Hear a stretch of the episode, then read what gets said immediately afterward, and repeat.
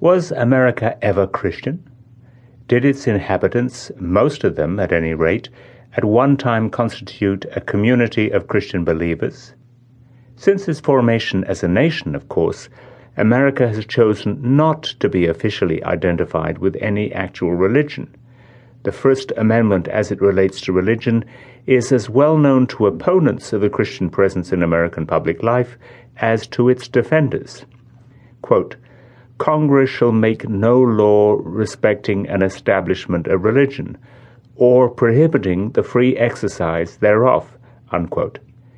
Even the laziest attendee of a sixth grade civics class knows that the founders did not want any religious organization or denomination to enjoy a government conferred advantage in the competition for followers. After all, as we shall see, many supporters of the American Revolution defined their struggle for independence from Great Britain as much in religious terms as in purely political terms.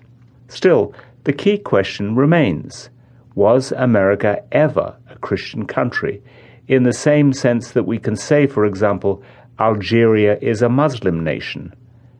The answer to that question is much less complicated than it might seem. If, let's say, about 90% or more of the population thought of themselves as Christian, even if they never actually set foot in a church, would it be unreasonable to say that the population was overwhelmingly Christian?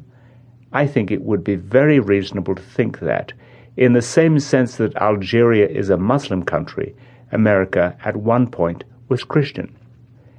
You will, of course, find a multitude of American college professors who would not agree with that position. It irks many American intellectuals who have adopted a predominantly secular worldview that the overwhelming majority of Americans through most of American history up until the second half of the 20th century didn't share their secularist position.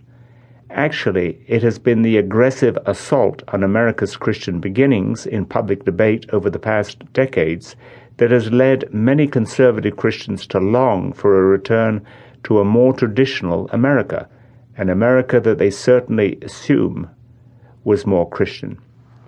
For example, from the 1970s on, quite a few new books were published that said, yes, America was once Christian. Such books expressed a longing among many American conservatives for a return to a time when America was relatively untouched by the cult of sexual gratification, the drug culture, and the rejection of most values that have usually been considered traditional. The 1960s were a time of immense turbulence in American national life not just because of the anti Vietnam War protests that roiled much of the country, but also because of a conscious youth rebellion against moral restraints on personal behavior that Americans had in general respected as normative, even if they hadn't always been able to observe them.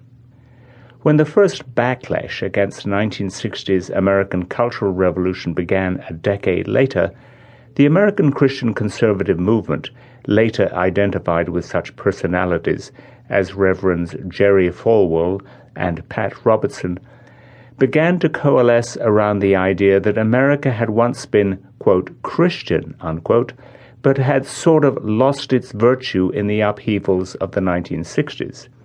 Ardent secularists probably derided such idea as sheer myth but if it was ever a myth, it was a powerful one that was as reassuring as it was attractive.